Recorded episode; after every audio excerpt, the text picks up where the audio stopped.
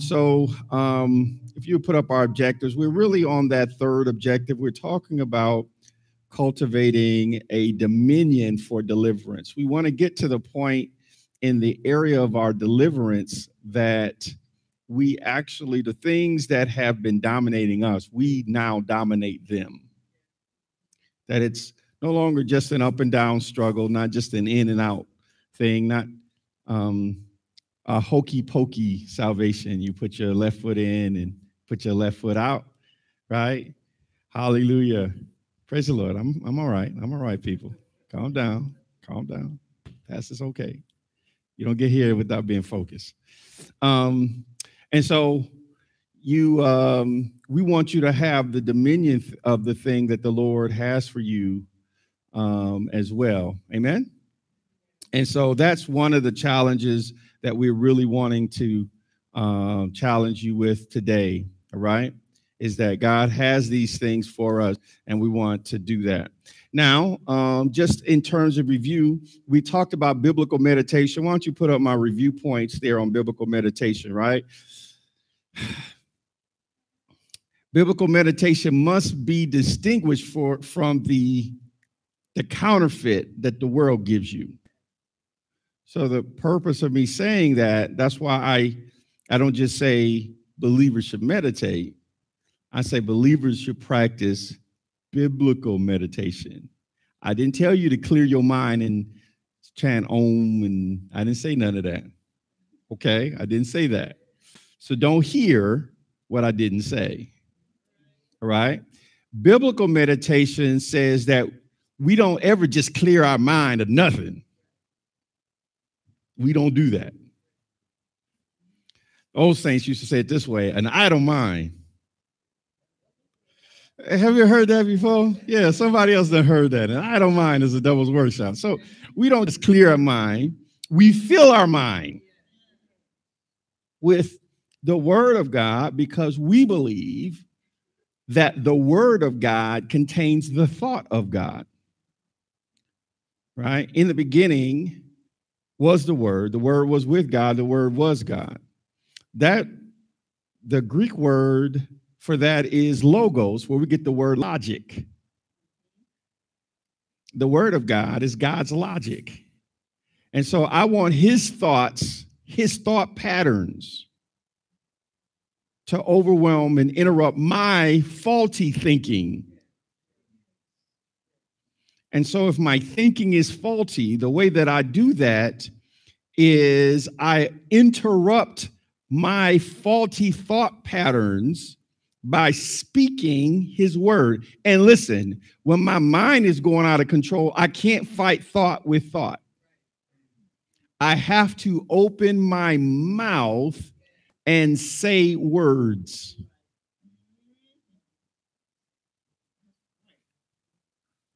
Satan attacked Jesus at the thought level. Jesus opened his mouth and said, Get thee behind me. It is written. And even though he was the word made flesh, he still went to the word of God, scripture, and quoted it. All right. So the the, the anchoring part a biblical meditation is the word of God. Because if you if you take the word out, you you can meditate, but you're not biblically meditating. All right. So that's the first part is the word of God. That's the verbalization. But then I also need to not just verbalize it, I need to visualize it. I need to see me doing whatever it says I should be doing, saying whatever I says I should be saying, being whatever it says I should be being. I need to see me doing it. I need to visualize it. And then the third element we said there is glorification, and that that just means we praise God like it's already done. All right. So even things that haven't manifested, we call them and see them as if they've already done. It's, my healing is already there. The relationships are already restored. My needs are already met. All of those things. Because um, we see all three of these in the life of the father of faith, Abraham, right? He said, God, what shall you give me, seeing? That was the picture he had. I go childless. And Abraham had imagined his funeral.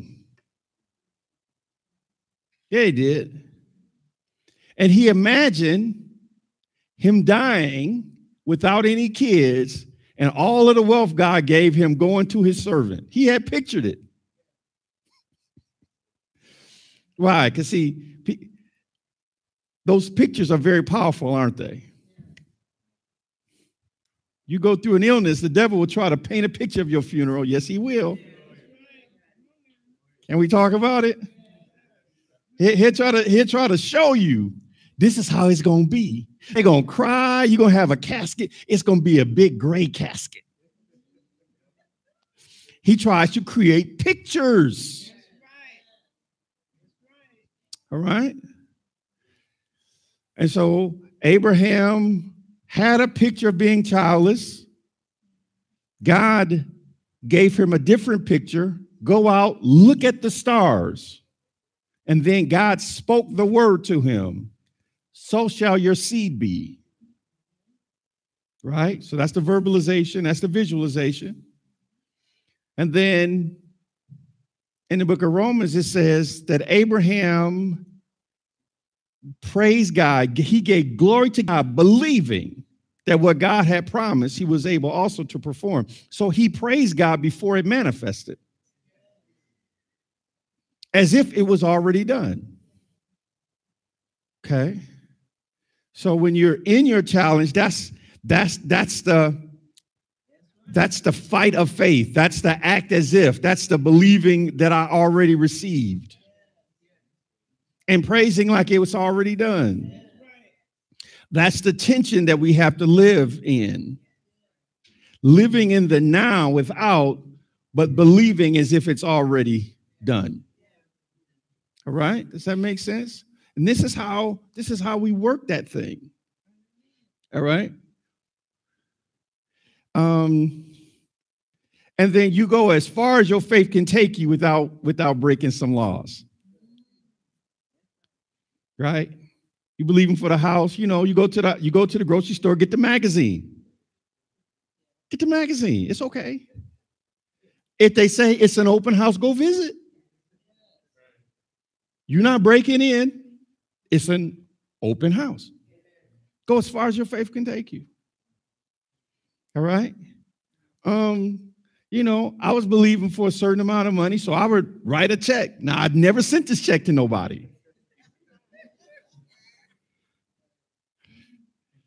And then in, in, the memo, I would put the scripture that I was standing on because I got the word of God, right? I just used it as a visualization aid. And then I praise God like it's already done. I didn't send it to nobody because that thing would have bounced so hard. But it was just for me. It wasn't for them. It was for me. Does that make sense? It wasn't for them. Sometimes, um, like if you people people get mad because you can visualize who you think you are. You just you're trying to be something. It's not for you. I am not talking to you. No wonder you confused. You're reading somebody else's mail. It had nothing to do with you. Okay, do you understand what I'm saying? So we have to be people um, that that are okay with practicing this process. In, in the early days, Apostle would preach and she's we was in the house then. She would say do you see them drums in the corner? I'm like no i don't see drums in the corner. I do not see drums. And she kept saying talking to me about some drums. I didn't see them then after a while i saw them oh those are drums you was talking about but she had to see him before i could see him.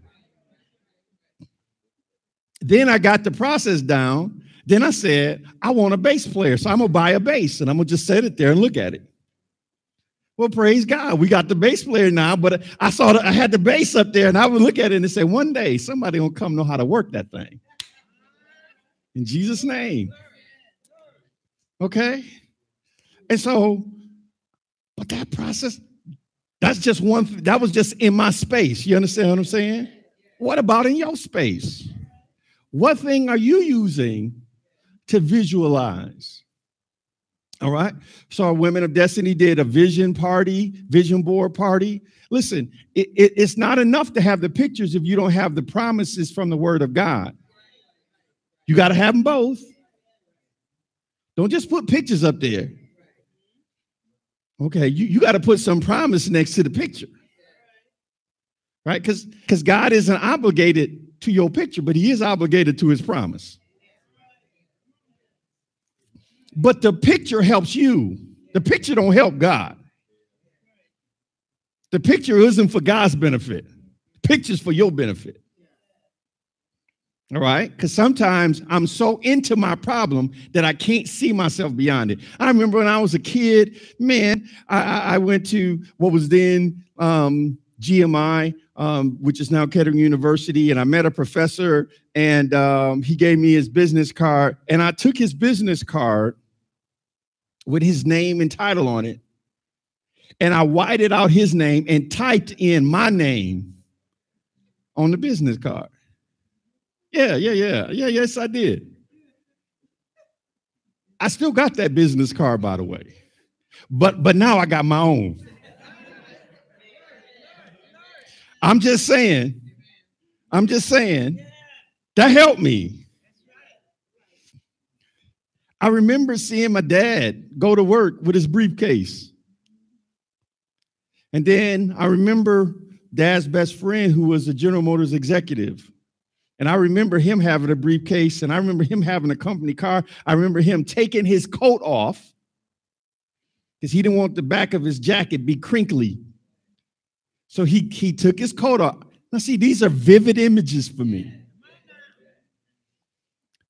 he would take he took his coat off and he would hang it on the little the little hook in the back because he didn't want to go into the office with a crinkly jacket okay i was riding back on a plane from gm in korea and i had a postcard and i wrote his name on it i said i remember seeing you do this kind of stuff and how it impacted me then I said, one day that's going to be me. Well, that one day is today.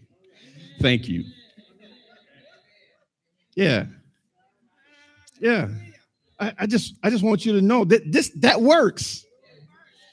It'll keep you motivated the right way to do what God's called you to do. All right. So I got a key statement here that I want you to understand. Biblical meditation is a God ordained, mind altering substance. There are mind altering substances that are not God ordained. God ordained. I know everybody want to get their CBP oils or whatever the.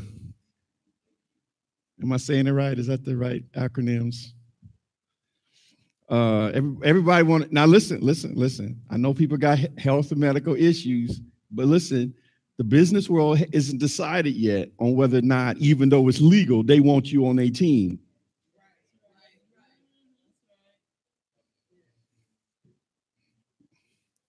I didn't had people who tried to show me the prescription and we still said nope.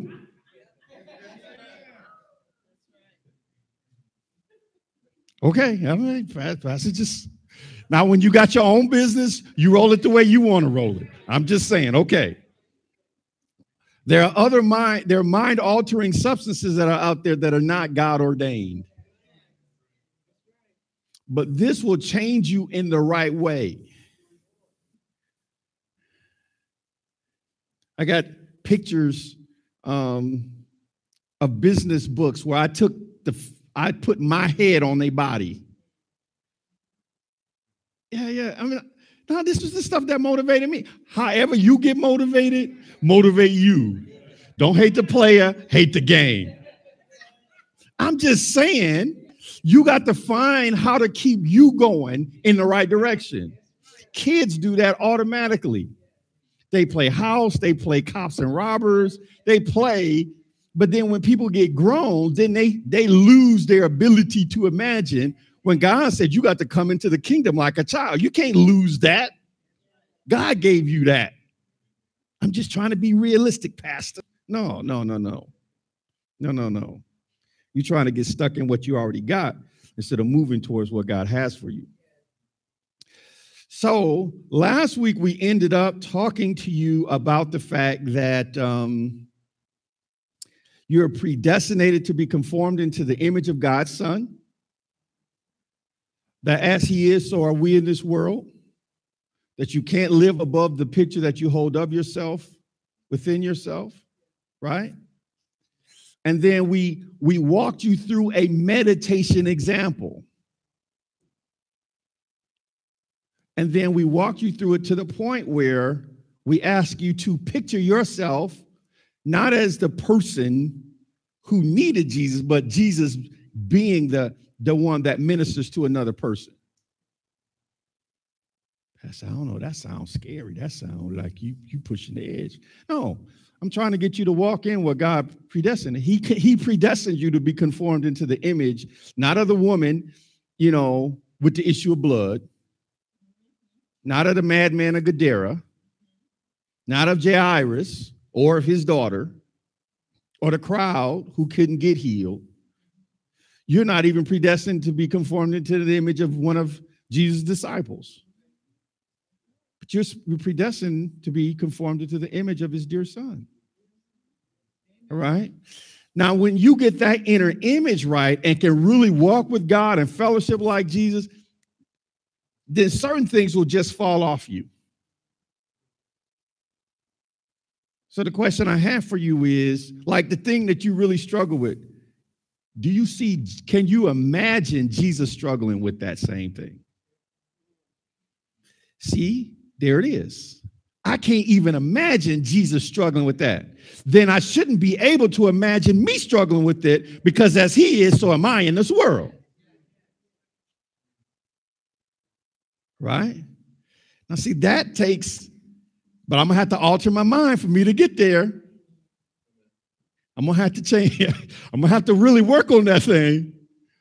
Because sometimes the circumstance in my situation seems so large to me.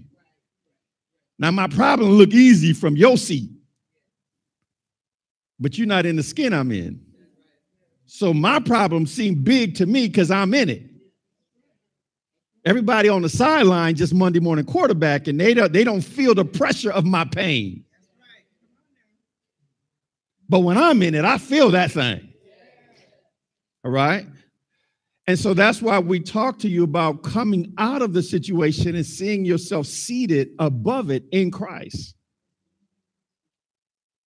And then dropping back down into it as if Jesus Christ has stepped into your situation and then in the name of Jesus, commanding things to move and to change. Does that make sense? All right. So then, you know, we've been talking to you about these two laws. We've been talking to you about the the a, a death cycle and a life cycle, right? The death cycle we call the law of sin and death. The life cycle we call the law of the spirit of life in Christ Jesus. So let's show. Um, I think we got the death one first. What we, what we don't want to do, right?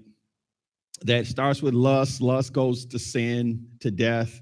Death brings with it a torment that causes fear, and that fear brings bondage, which then drives us into a cycle. It's all, this is the vicious cycle, right? We talked about this as the law of sin and death. All right, but then there's virtuous cycle too that there is the law of the spirit of life in Christ Jesus, that Jesus came as a savior of, of sin. We preach something that you believe. If you believe it, what we preach, then life comes to you. That life comes to you because God loves you. If you really begin to grow in the love, the love of God drives out fear, and then you have boldness to step into things that you might not otherwise be able to in that boldness, you begin to walk in the Spirit. And where the Spirit of the Lord is, there is liberty or deliverance. There is this virtuous cycle. If I don't stay over on the virtuous cycle, the vicious cycle will immediately take over because it ain't gone nowhere. And that's not good English. It's still there, right? It's still there. It is still there with me. And so I have to, on purpose, step out of it over onto the other. Does that make sense? If I'm going to walk in the virtuous cycle, I'm going to have to do it on purpose. It's not going to happen by accident right? If you're going to change, you, you're not going to, you know, flop into it. You're not going to fall into it. You're going to have to move over on purpose. And so the thing that I want to talk about is that there is between these two laws, the law of the spirit of life in Christ Jesus and the law of sin and death, there's a third law. And we'll talk about that today. Romans 7 We'll read verses 18 through 23. We talked some about this in our Think Camp, so some of you may know where Pastor is going. Hallelujah. And it says, This is the Apostle Paul says, For I know that in me, that is in my flesh, nothing good dwells. For to will is present with me, but how to perform what is good I do not find. Anybody can identify with, with, with Paul here? For the good that I will to do, I do not, but the evil I will not to do, that I practice man, I can't seem to get out of my own way. Now, if I do what I will not to do, it is no longer I who do it, but sin that dwells in me. I find then a law. What law? The law of sin and death. That evil is present with me, the one who wills to do good. For I delight in the law of God, that's the law of the Spirit of life in Christ Jesus, according to the inward man. But I see another law in my members the law of sin and death, warring against, here's that third law, the law of my mind. Oh, the law of my mind, and bringing me into captivity to the law of sin and death, which is in my members. So, between the law of sin and death and the law of the spirit of life in Christ, Jesus is the law of my mind. Pastor, is that is that consistent with scripture? To be carnally minded, to be fleshly minded is death. To be spiritually minded is life and peace. My mind determines which law I'm going to. It's the one in the middle. So the thing that moves me off the lower law to the higher law is the law of my mind. I'm gonna have to work on how I think. That's why I, I said I wouldn't I wouldn't be trying to save my marriage watching Jerry Springer. I just wouldn't do it. I wouldn't fill my mind up with things that go against the thing I'm wanting God to do for me. Woo! Pastor, pastor, pastor. Yeah, yeah, yeah. This is that's a big one. I told people, you know, you know, some some some of our you know, black history empowerment stuff I don't watch. Because it start it make me look at people crazy that I need to love. So I'm not gonna do that and fill my head up with stuff that make me mad at people who haven't done nothing to me. Does that make sense? So you got to be careful. You know, you got to be careful. Some things you can't watch. You can't fill your mind up with stuff that's taking you in a different direction. You know, you struggling with a health issue watching Grey's Anatomy and seeing people die every hour, only hour, a series, Netflix and ben, Netflix and chill, watching folk die hour after hour, trying to get your health fixed. Stop it. Does that make sense? You got you got to control your mind. You got to control what you got coming in. Yeah, because you be there identifying it.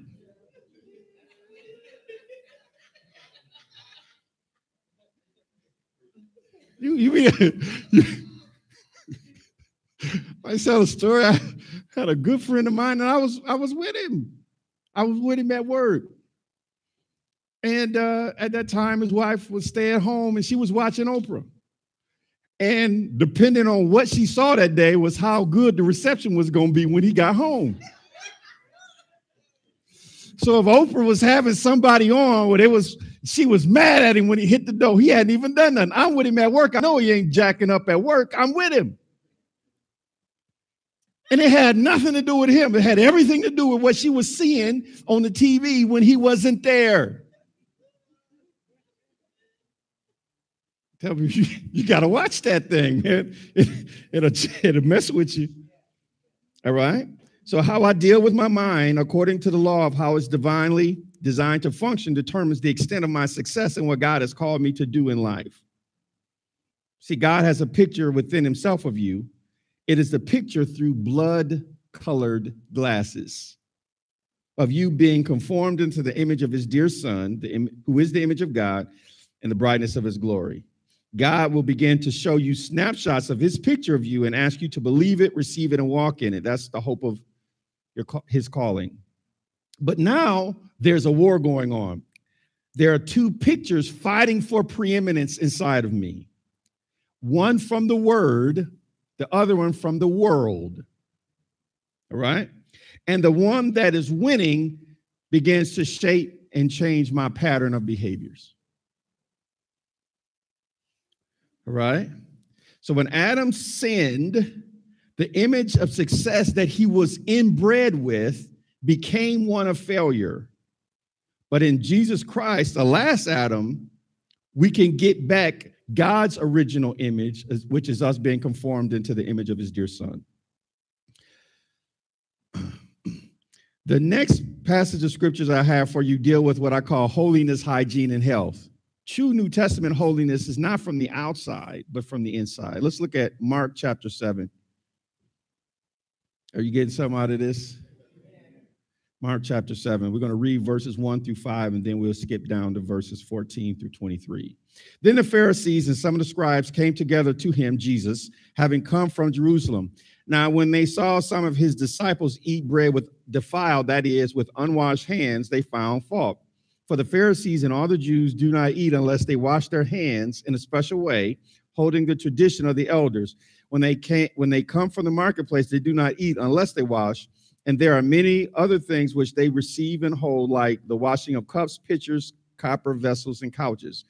Then the Pharisees and scribes asked him, Why do your disciples not walk according to the tradition of the elders, but eat bread with unwashed hands? Now, there ain't nothing wrong with you washing your hands. You cooking my food, wash them. In Jesus' name. I ain't mad at you. Wash them. Okay. But that is hygiene and health. That's not holiness. All right. You can still be holy and have bad hygiene. All right, I'm going to show you that from scripture. You don't have to believe me. I'm going to show it to you. Let's get down to verse 14.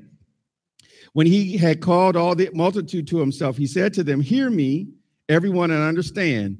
There is nothing that enters a man from the outside which can defile him, but the things which come out of him, those are the things that defile a man. If anyone has ears to hear, let him hear.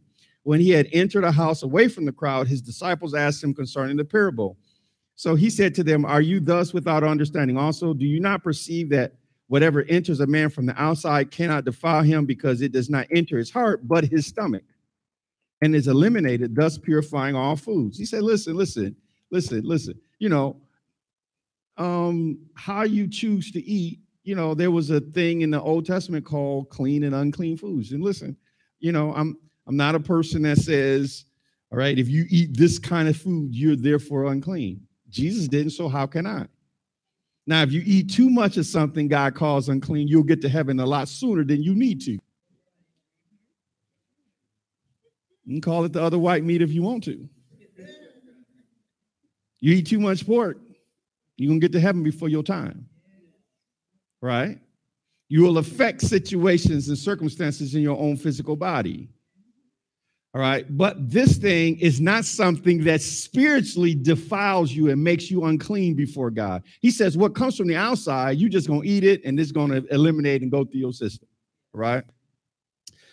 Now look at verse 20. And he said, What comes out of a man, that defiles a man, for from within, out of the heart of men proceed evil thoughts. Oh, so this New Testament holiness is an inside job. I got to deal with my thought life if I'm going to be right with God now. Out of a heart of men proceed evil thoughts, adulteries, fornications, murders, thefts, covetousness, wickedness, deceit, lewdness, an evil eye, blasphemy, pride, foolishness. All these evil things come from within and defile a man. So long before it gets to the point where other people see it, God sees it and he considers you already dirty.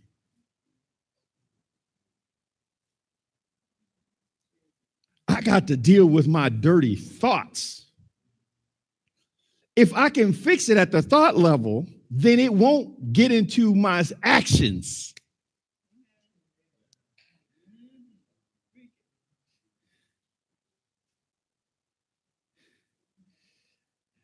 I got to deal with evil thoughts as evil and have a way to incarcerate them before I before I get into evil activity that'll get me incarcerated.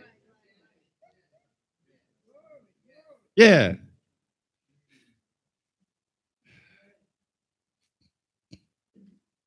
See the see the the girl uh, that was put in jail because she her friend her friend was standing at the edge of the bridge thinking about jumping but when the friend visualized it she was like, I can't do it. I can't do it. While she couldn't do it, her friend, her quote unquote friend behind her, visualized her going so so so much that she pushed her off the bridge. Punctured her lung, broke some ribs. Crazy.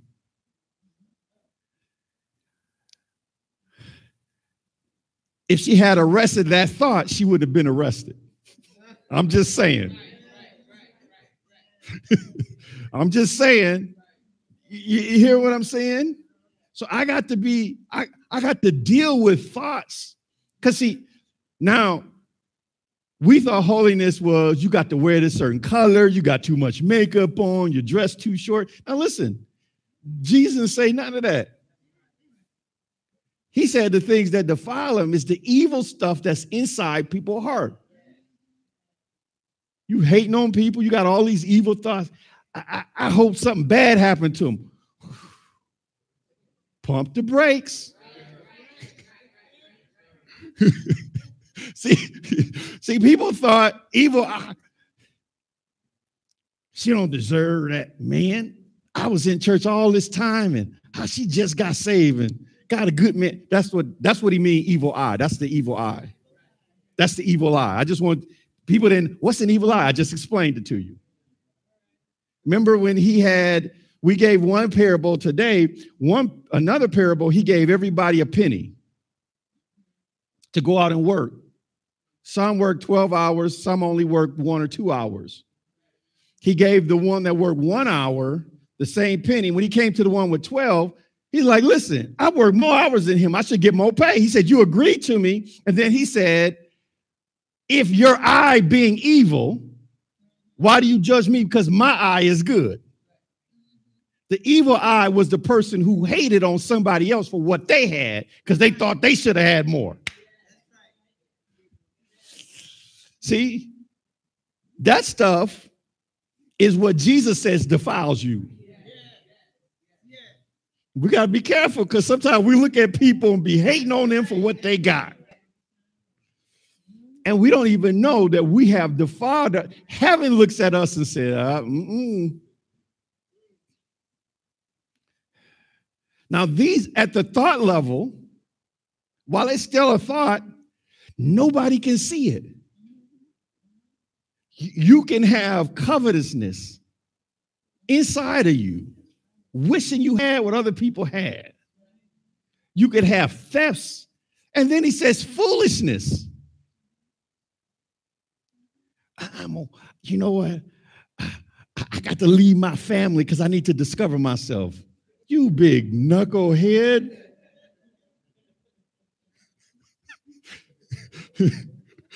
I'm going through a midlife crisis. Man, you 50. You don't have a six pack. You got a three liter. Trying to wear skinny jeans. Trying to get you a Corvette when you need a minivan. The Bible calls that foolishness. And it says you should fix it while it's still a thought. Nobody even know how dirty you on the are you on the inside because nobody can figure it out. He says it's coming out of your heart. Nobody know it yet. Fix it before we all know how bad you are. See, see how, like, how does how does somebody do that? They've been meditating that stuff. You can't go someplace until your thought go there first. So you got to fix stuff at a thought level. Because if you let that thought stay long enough, you keep picturing it, you're going to eventually go do something with that thought. Either you're going to move the thought or the thought's going to move you. It's one or the other. Now, this kind of holiness, nobody can judge but God. Because man looks at the outward appearance, God looks at the heart. So that's why we can't. Now, so you can look all good to me with your suit and your cologne on. You got your nice shoes on. You're coordinated. I don't really know because I can't judge that. Until that thought translates into actions that I can now judge. But at the thought level, I can't even, I can't even see them. I don't even have the tools. That's why you, you got to be careful how you judge who, who holy and who not. Right? Because he's saying there's a bunch of stuff happening inside of people. So Jesus said to the Pharisees outside, You shined up like they shined the gravestones. You know how they had a, the big stones with the marble in them? Your name, born here, died here, big dash in the middle. You shined up like, like that, that, that thing they try to sell you when they trying to get you all that grief and take all your money. He said, but inside you full of dead men's bones. So I got to be careful Bishop Otis A. Floyd said, clean this house on the inside. On the inside, Lord. New Testament holiness is an inside job. I don't even want y'all to know all of the stuff that I've been dealing with on the inside, if the truth be told. But I want to fix it. Because if I let it stay, it's going to get on the outside, and then everybody, you know, right? Better to better to be quiet and nobody know how foolish you are than to open your mouth and remove all the doubt.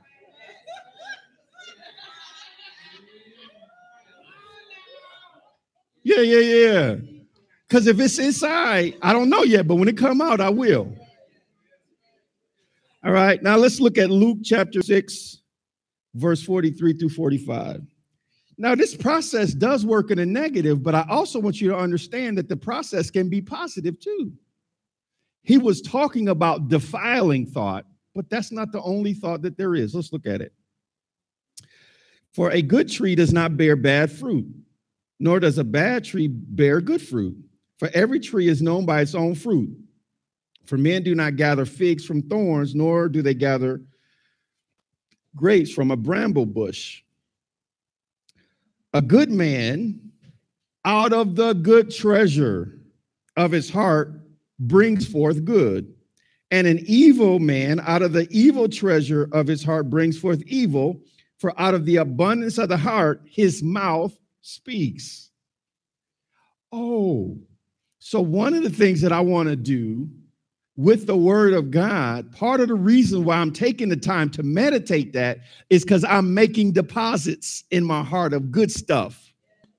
I'm making good deposits because I want good stuff to come out of me. So I'm going to put good stuff into me. The word treasure there in the Greek is the word thesaurus. A thesaurus is a treasury of words. That word have I hid in my heart, that I might not sin against thee. So, this process doesn't have to be defiling. It can actually work to my good, but I'm gonna have to work it though. Because the world's out there feeding me with a bunch of negative. So if I'm gonna get me some good thoughts, it's not gonna happen by accident. I'm gonna have to fight to, to get that done. All right. Let's look at uh, 2 Corinthians 10, 3 through 5. I'm reading this out of the King James. And um, I'm going to deal with contrary images by fighting against them through this process of and displacing them through biblical meditation. For though we walk in the flesh, we do not war after the flesh. For the weapons of our warfare are not carnal, fleshly, but mighty through God to the pulling down of strongholds. What strongholds? Casting down image and nations, imaginations, casting down bad pictures of me doing bad stuff.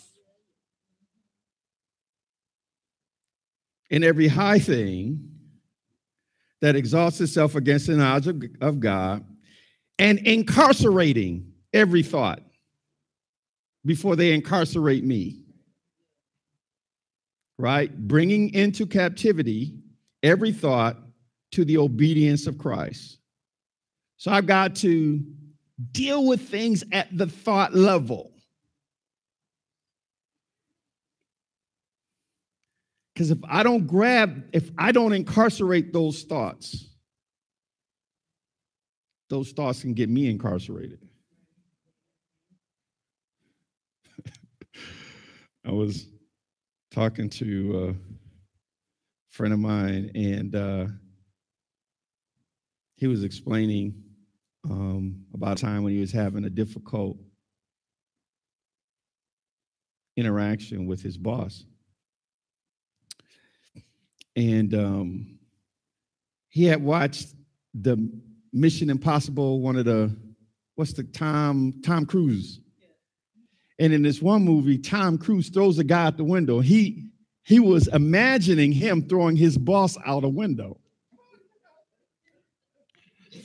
And the Lord said, bruh, bruh, bruh, you better fix that thought.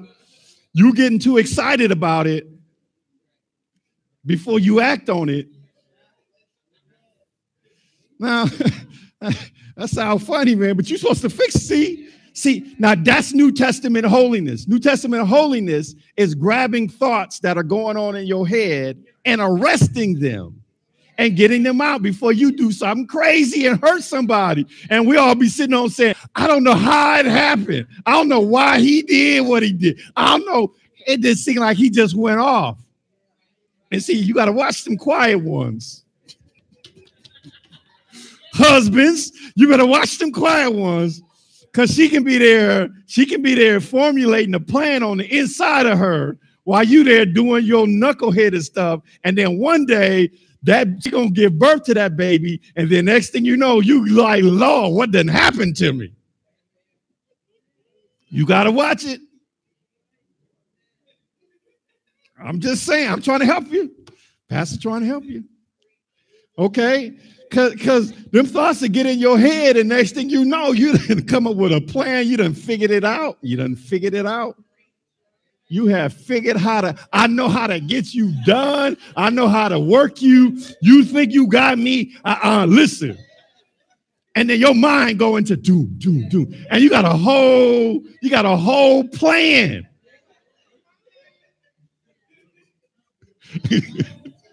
This is what I'm gonna do. This is how I'm gonna lay it out. You you done set it up. This is how I'm gonna get away with it too, boy. You be thinking this is how I can do it. I'm just I'm just saying you got to be careful. You got to be careful. All right. And see, God wants us to fix these things at the thought level. All right if I had to come down and start my prison ministry with you.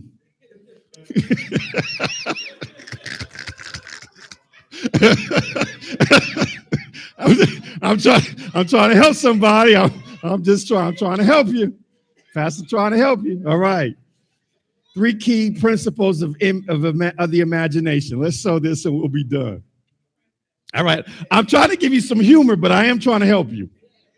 Okay. I'm, I'm trying to give you some humor, but I am trying to help you. Because if you're not, listen, this stuff mess people up. And then it changed their whole life. Right? Because they haven't arrested a thought. And that's how that's how believers get demon oppressed. Because they let thoughts that go with Satan stay there so long that it begins to control their behavior. Yeah, it, start, it starts at the thought level. All right. It has always been, number one, it has always been the will of God that we attack sin at the imagination level before it formulates into action.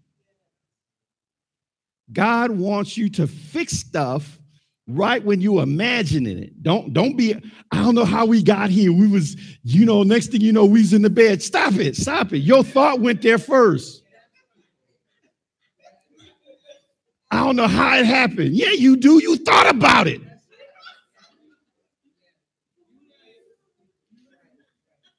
Out of the heart proceed evil thoughts. Adulteries and fornications was on the list, wasn't it? I don't know how. Yeah, yeah. I, I know how it happened. You may not seem to, but I do. All right. Number two, just like we can conceive thoughts that take us toward that which is wrong, we can use the same imagination process to conceive things that are good. A good man out of the good deposit can bring forth good things.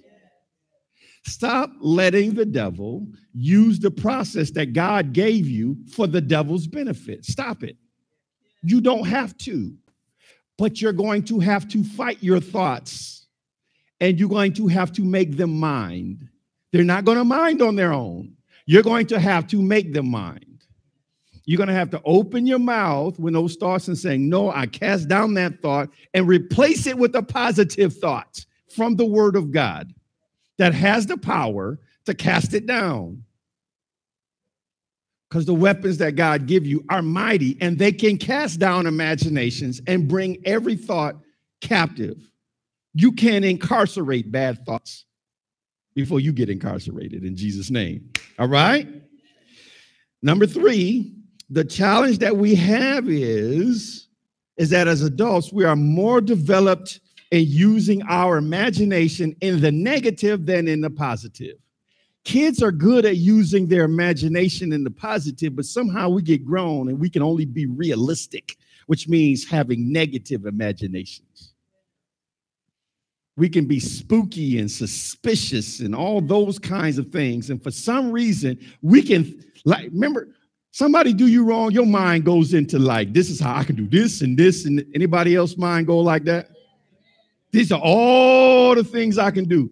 I, w- I should have said this. Have had somebody tell you all, and then you you realize it later they was coming for you, and then you think I should have said this. I could have told them that. Oh man! And then your mind go through all these kind of scenarios, right? We do that for the negative, but on the positive, we like, Lord, I don't know what to do. Stop that. It's the same mind. Proverbs 14 22, I'm going to read it out of the King James Version. This is our last scripture, and then we'll close. Did you get something out of this? Proverbs 14 22 says, Do they not err, error that devise evil? oh, you come up with all of those thoughts and plans, but everything you're doing is error. You off. All right. But part B of this says, but mercy and truth. God will give you mercy and show you the truth when you plot and plan to do good. The problem is people plot and plan evil and then they just hope something good happens. They plot and plan to do evil.